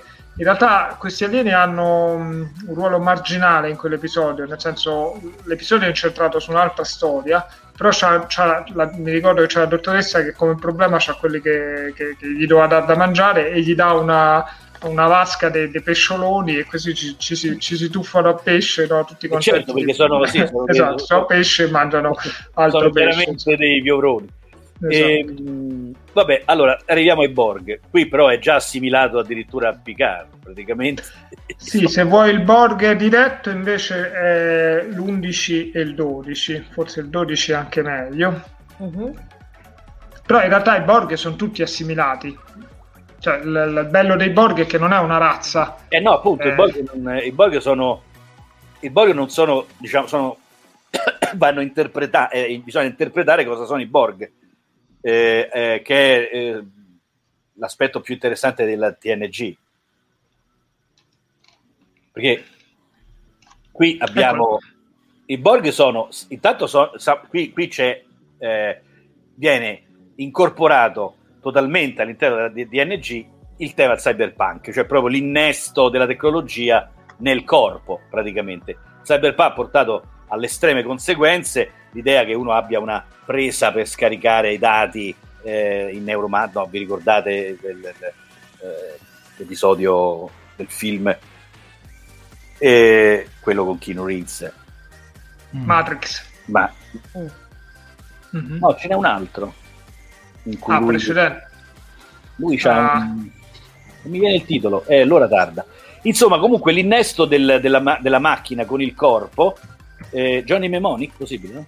sì sì sì Johnny Mnemonic no.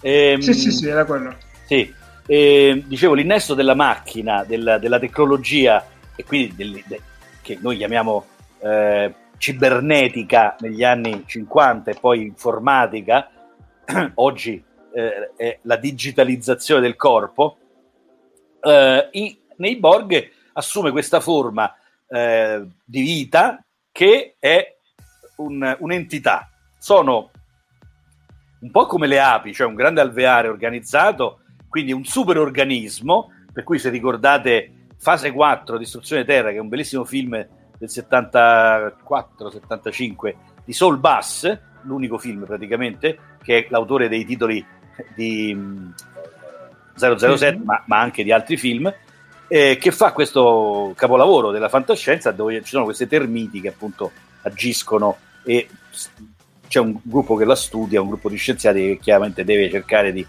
interagire, chi le vuole distruggere, uno e l'altro ci vuole dialogare. Però lì l'idea era appunto il superorganismo quel fatto di confrontarsi con qualcosa di naturale come il mondo degli insetti che coopera e costruisce ciascun singolo qualcosa di enorme, compiuto e completo come può essere appunto un grande termitaio oppure l'alveare, lo sciame. I Borg sono questo nella tecnologia e nella metafora ovviamente culturale sono eh, come dire, l'incubo di un'alternativa anche eh, non più non siamo più all'interno ovviamente del, dello scenario guerra fredda degli anni 50, ma in uno scenario appunto più avanzato, quello degli anni 90, eh, in cui l'incubo ovviamente è la crisi profonda del, dell'imperialismo americano, del modello capitalista occidentale eh, e quindi della perdita totale dell'identità, la crisi della democrazia, del singolo, quindi l'individualismo che collassa e l'altra sua forma è la perdita totale del soggetto in questa dimensione in cui eh, che, diciamo, la società eh, distrugge quello che è il, il, in origine eh, l'American Way of Life, appunto. Già nel caso di che prima avevamo evocato il Body Snatcher 2, cioè eh, Terrore dello spazio profondo, ehm, che eh, nel primo, il film, ve lo ricordate, è ambientato in uno dei un classico paesino eh, americano dove poi appunto accade qualcosa di terribile. Mentre invece in eh, Terrore dello Spazio Profondo siamo a San Francisco. Eh, siamo quindi in una grande città che è anche ultra moderna, avanzata, ultra progressista, la California, eh, dove appunto eh, qualcosa sta franando. Eh, e quello è il prodromo proprio una, della crisi del, del, di quella che, che, è la cultura americana che qui nel caso dei Borg appunto secondo me si rappresenta proprio il conflitto eh, e, e, Picard che è un soggetto che interagisce spesso poi c'è un... però lui è nel film che viene assimilato No, beh, anche nelle, nell'episodio doppio. Eh, nell'episodio doppio, scusa, sì, nel film mm-hmm. l'episodio doppio e poi nel film... Eh, come si chiama il film?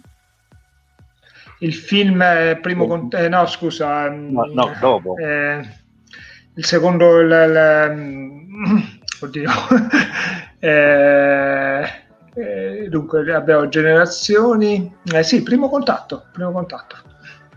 Primo contatto sì. È primo contatto?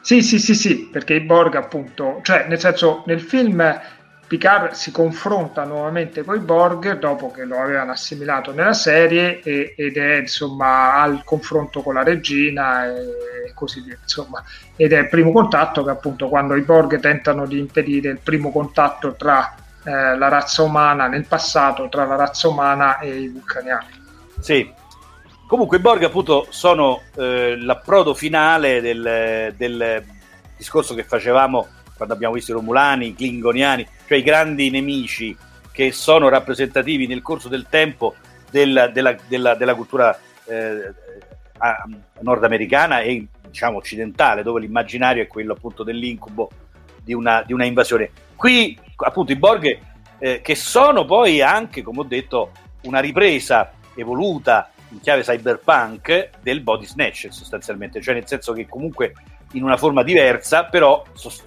diciamo, si appropriano totalmente del, del, del, dell'individuo proprio, appunto, che perde la sua essenza, la sua singolarità e diventa qualcosa che fa parte di qualcosa di più grande, di assoluto, di incontrollabile che e, e, e il motto poi la dice lunga. Non, non potete, la resistenza è inutile, sarete assimilati.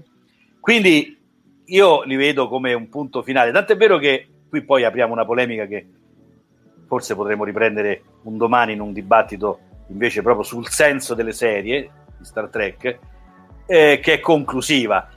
Dopo TNG tutto quello che viene fatto è, così, è di derivazione, sono degli spin-off, sono dei, insomma, non, più, non, c'è più molto da dire, cioè sono delle ripetizioni, proprio perché inevitabilmente, però questo è un discorso complicato che ovviamente io sono, ne sono convinto e, e sostenitore che nulla toglie ovviamente al piacere di chiunque eh, di seguire tutte le varie serie perché da, da vedere c'è molto. Però eh, eh, nel momento in cui tu arrivi ai Borg come conflitto ultimo e con i Borg che possono effettivamente anche vincere sostanzialmente e come stanno vincendo eh, oggi poi potrebbe essere che ti posso dire la Cina nel senso la macchina produttiva no? il, il sistema economico che, che è diverso eh, il falso, nel, il, il, riprodurre appunto no? e il non poter anche combattere perché che gli fai? Gli dichiari guerra se fanno un falso, che gli fai? Vieni a menare, che mi, che mi fai? Niente, non gli puoi fare niente. Non è che dice, sai, ti metto. Eh, se ci pensate, l'angoscia del 5G, cioè di, di, non, di non, far fare al, al cinese certe tecnologie perché ci mettono dentro il chip, tutto questo clima pesante è appunto in atto e questa è roba che è stata vista quant'è? 25 anni fa, insomma, appaiono i Borg, eh, Marcello.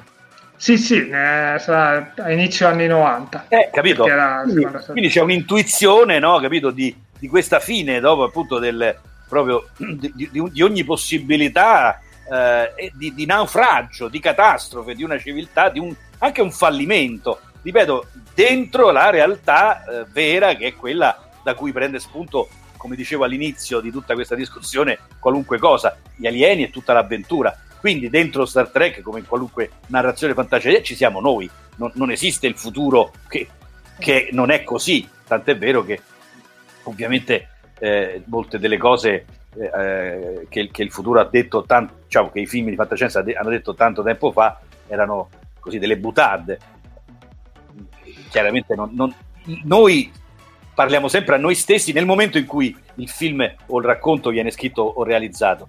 Questo e i Borg, visto che appunto siamo addirittura d'arrivo, sono la, la, la, l'approdo finale di una, di, una, di, una, di una, civiltà che è quella che racconta questa storia, questo viaggio. Il viaggio finisce, non può durare all'infinito. Infatti poi c'è Deep Space, eh, Deep sì, Space Nine. Space Nine, che è una, una, come si chiama? Un, un porto, una stazione spaziale. Esatto, una stazione spaziale dove arrivano tutta una serie di navi sta, e succedono delle cose, quindi si ritorna in qualche modo a, a, una, a una, stabilità.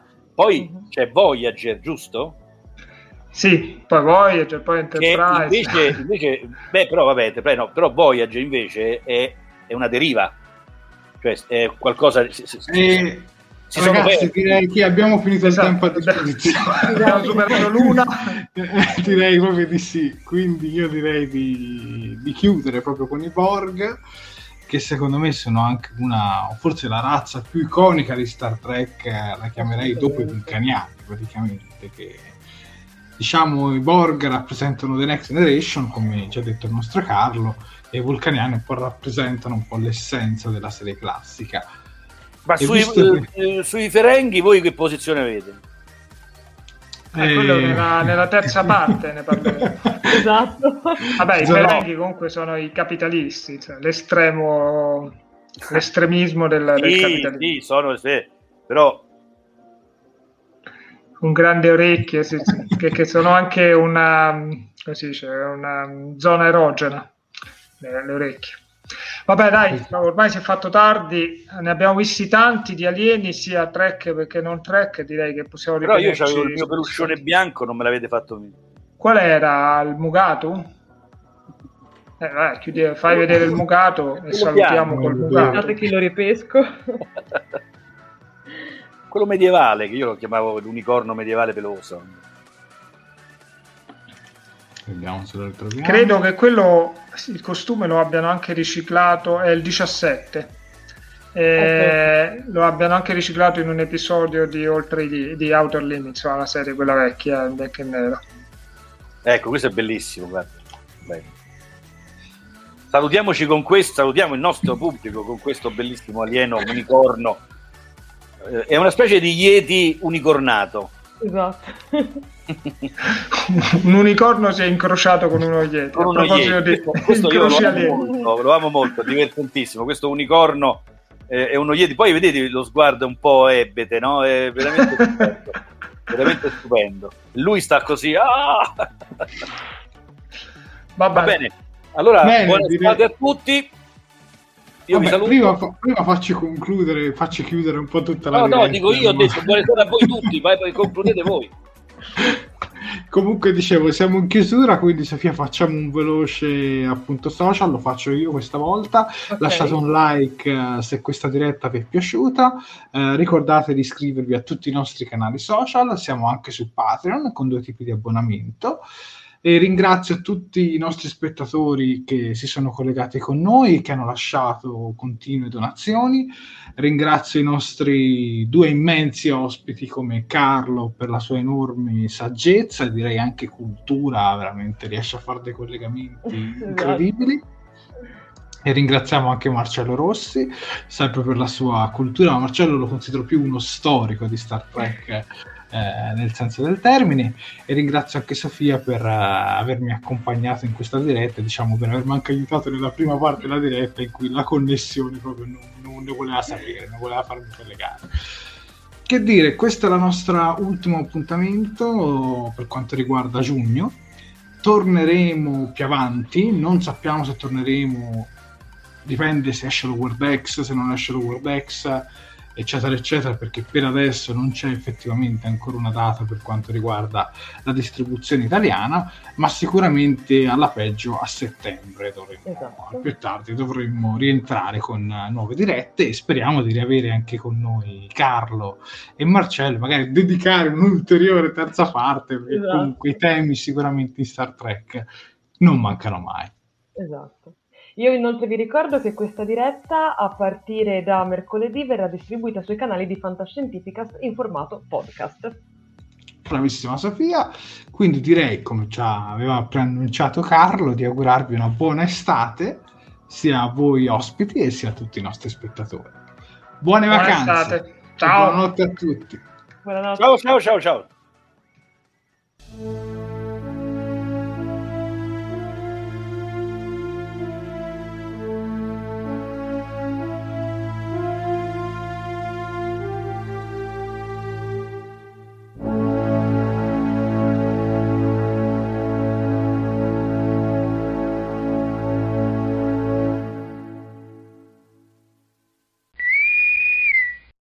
Fantascientificast e Talking Track sono produzioni amatoriali, non si intende infrangere alcun copyright, i cui diritti appartengono ai rispettivi detentori.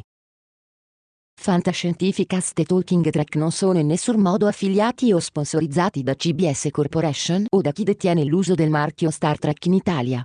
Il podcast ha carattere esclusivamente ricreativo e divulgativo, non ha alcun scopo di lucro e viene diffuso gratuitamente. Autorizzazione SIAE 56125359. Nessun byte e nessun tribolo sono stati maltrattati durante la produzione di questo podcast.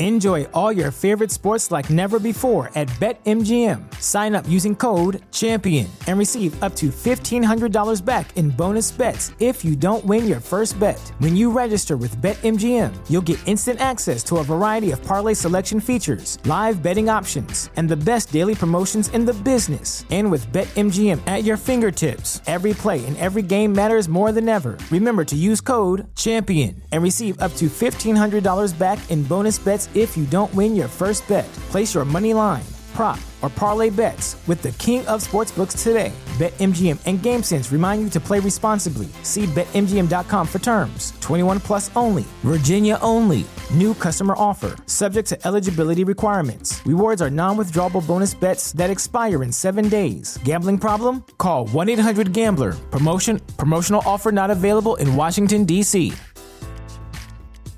At Parker, our purpose is simple. We want to make the world a better place by working more efficiently, by using more sustainable practices, by developing better technologies. We keep moving forward. With each new idea, innovation, and partnership, we're one step closer to fulfilling our purpose every single day. To find out more, visit parker.com/purpose. Parker, engineering your success.